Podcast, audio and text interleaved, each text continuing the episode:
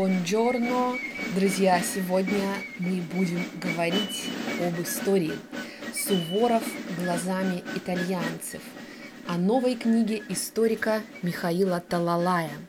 Ночной итальянский сезон. В эфире подкаст Надежды Фиденко об итальянской культуре, литературе и вдохновении – если вы уже успели послушать две части интервью с историком Михаилом Талалаем о русских на итальянском юге, и я абсолютно уверена, что успели влюбиться в этого удивительного рассказчика, то сегодняшний выпуск я обязательно рекомендую к прослушиванию. Мы почитаем отрывок из книги «Итальянский поход Суворова. Взгляд из Италии». Составление, перевод и научная редакция Михаила Григорьевича Талалая. Будет, как всегда, интересно. Не переключайтесь. Когда Михаил Григорьевич Талалай в своем э, аккаунте Фейсбука анонсировал новую книгу «Итальянский поход Суворова. Взгляд из Италии», я, конечно же, не приминула написать ему и попросить именно для вас, для слушателей подкаста «Ночного» почитать отрывок из этой книги. Что из себя представляет эта книга? Это сборник статей современных итальянских авторов и жителей тех мест, где шло победоносное войско Александра Васильевича Суворова во времена итальянской кампании 1799 года. Все исследования построены на редчайших региональных источниках и архивах. Использовалась большая краеведческая литература и мемуары, которые до сих пор были неизвестны в российской историографии. Научным консультантом выступил заместитель директора Государственного мемориального музея Суворова по научной работе Александр Лукирский. Друзья, итак, мы сегодня читаем книгу «Итальянский поход Суворова. Взгляд из Италии». Глава «Суворов глазами итальянцев» от редактора. Итальянский поход – один из самых неизвестных подвигов полководца. Не случайно фасад музея Суворова в Петербурге обрамлен двумя знаменитыми мозаиками – его отправление в Италию из села Кончанского и переход через Альпы – в отечественной историографии кампания 1799 года описана достаточно подробно. Однако в европейской литературе дело обстоит иначе. Начать с того, что сам термин «итальянский поход 1799 года» тут мало употребим. Речь обычно идет в целом о войнах. Второй антифранцузской коалиции 1799 1802 года, распавшийся после Амьенского мира. И это закономерно. К примеру, три итальянские победы Суворова во главе союзного русско-австрийского войска на реках Адда и Треббе и при городе Нови следует соотносить с разгромом австрийской армии в тех же краях. Битва при Маренго 14 июня по новому стилю 1800 года, перечеркнувшим все первоначальные успехи коалиции в Италии. Но чего все-таки добивалась там эта вторая коалиция?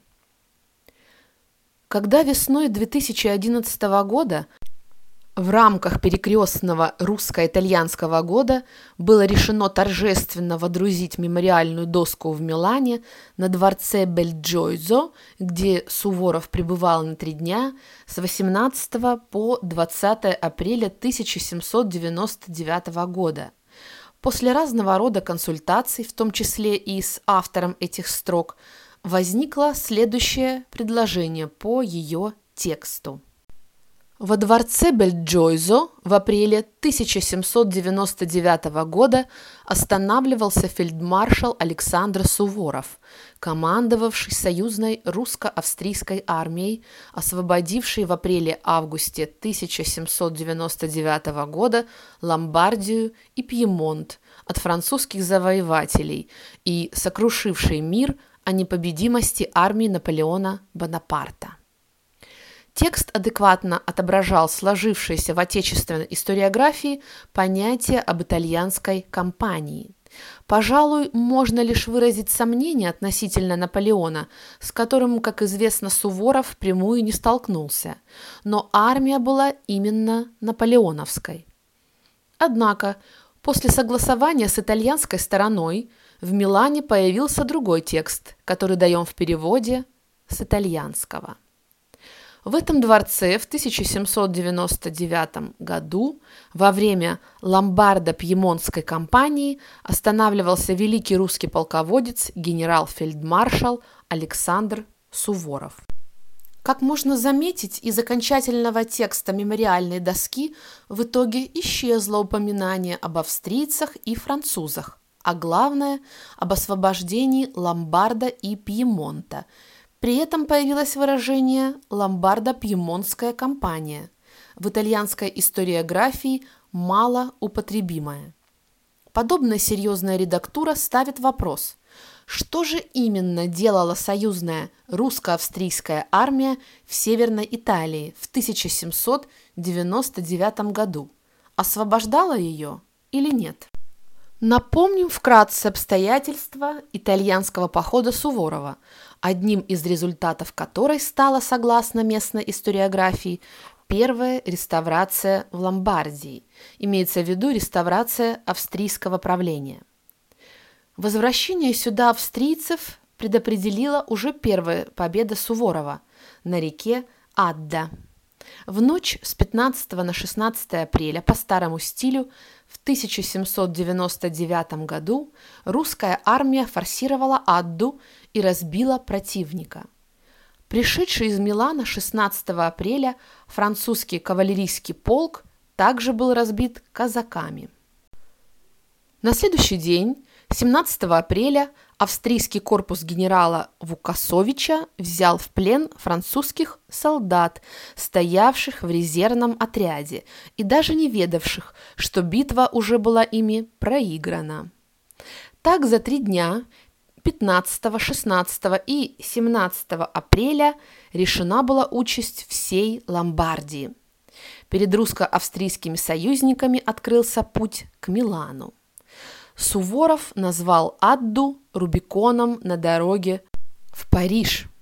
Заметим, не в Милан, который мыслился лишь как первый важный этап на пути во французскую столицу, в гнездо революционной гидры – Фельдмаршал Суворов остановился в Милане на три дня. Впереди был поход далее, на запад, в Пьемонт.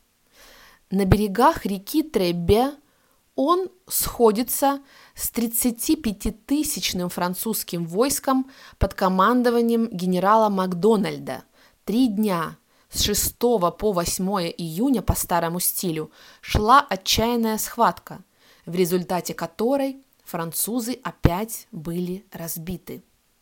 Самая же важная битва той кампании произошла у Нови. Э, в современном э, написании это Нови Лигуре. 4 августа по старому стилю 1799 года.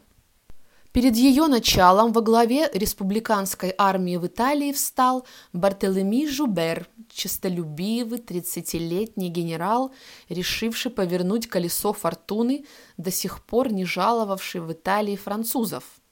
Спустившись с Апеннин на равнину Жубер, рванулся в бой, несмотря на превосходящие силы противника – 50 тысяч союзников против 35 тысяч французов – и развернулось одно из самых кровопролитных сражений той эпохи, завершившееся победой союзников.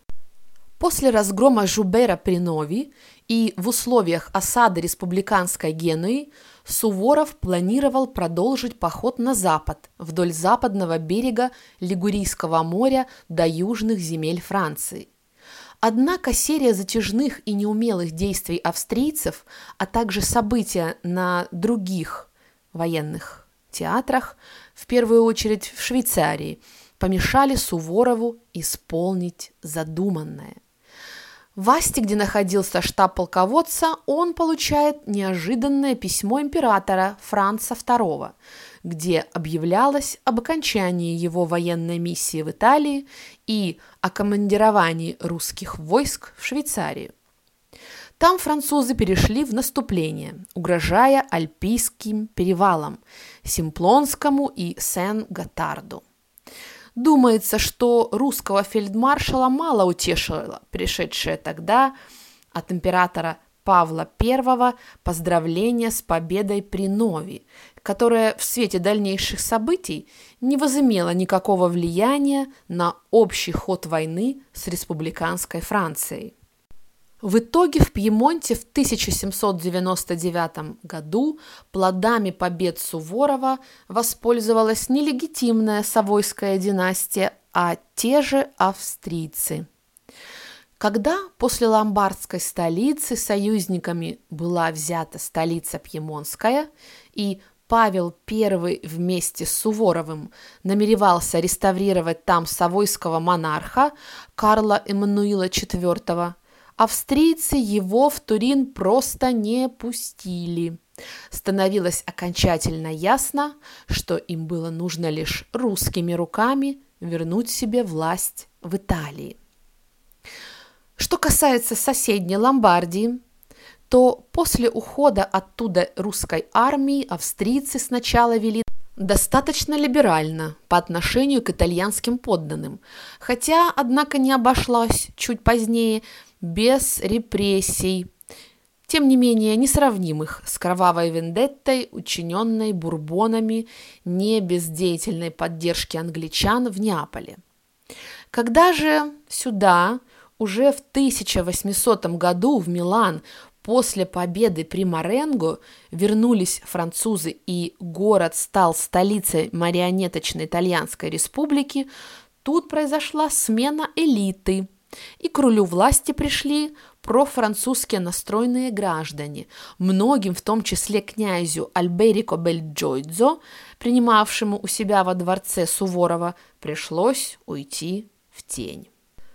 В результате второй реставрации в 1815 году австрийцы вновь пришли хозяйничать в Ломбардию, однако тут стали вызревать сильные патриотические движения нация стремилась избавиться от чужеземной, пусть и просвещенной опеки.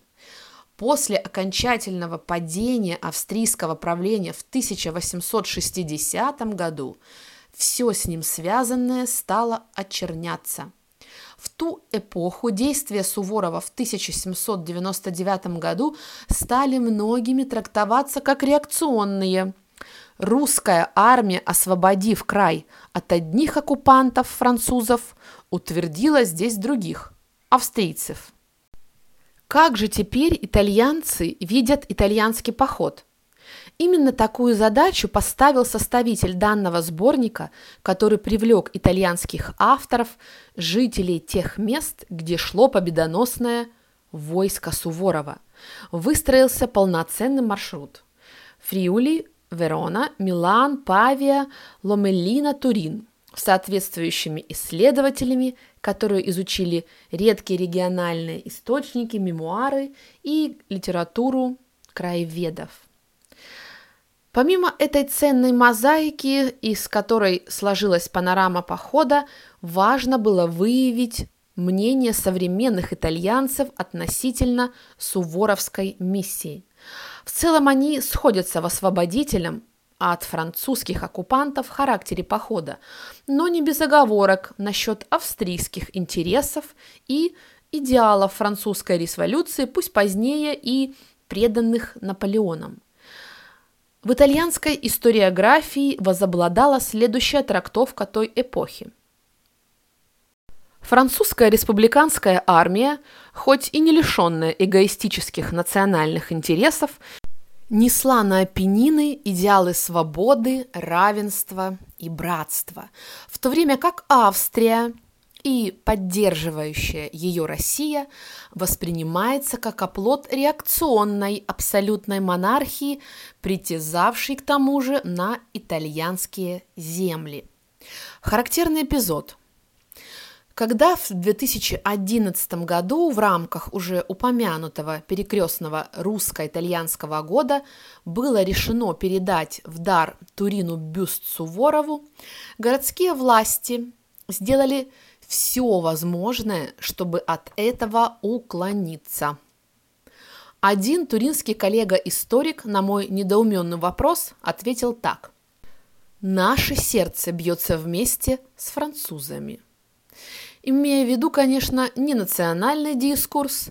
Пьемонцы немало воевали с французами, отстаивая свою независимость, а идейный.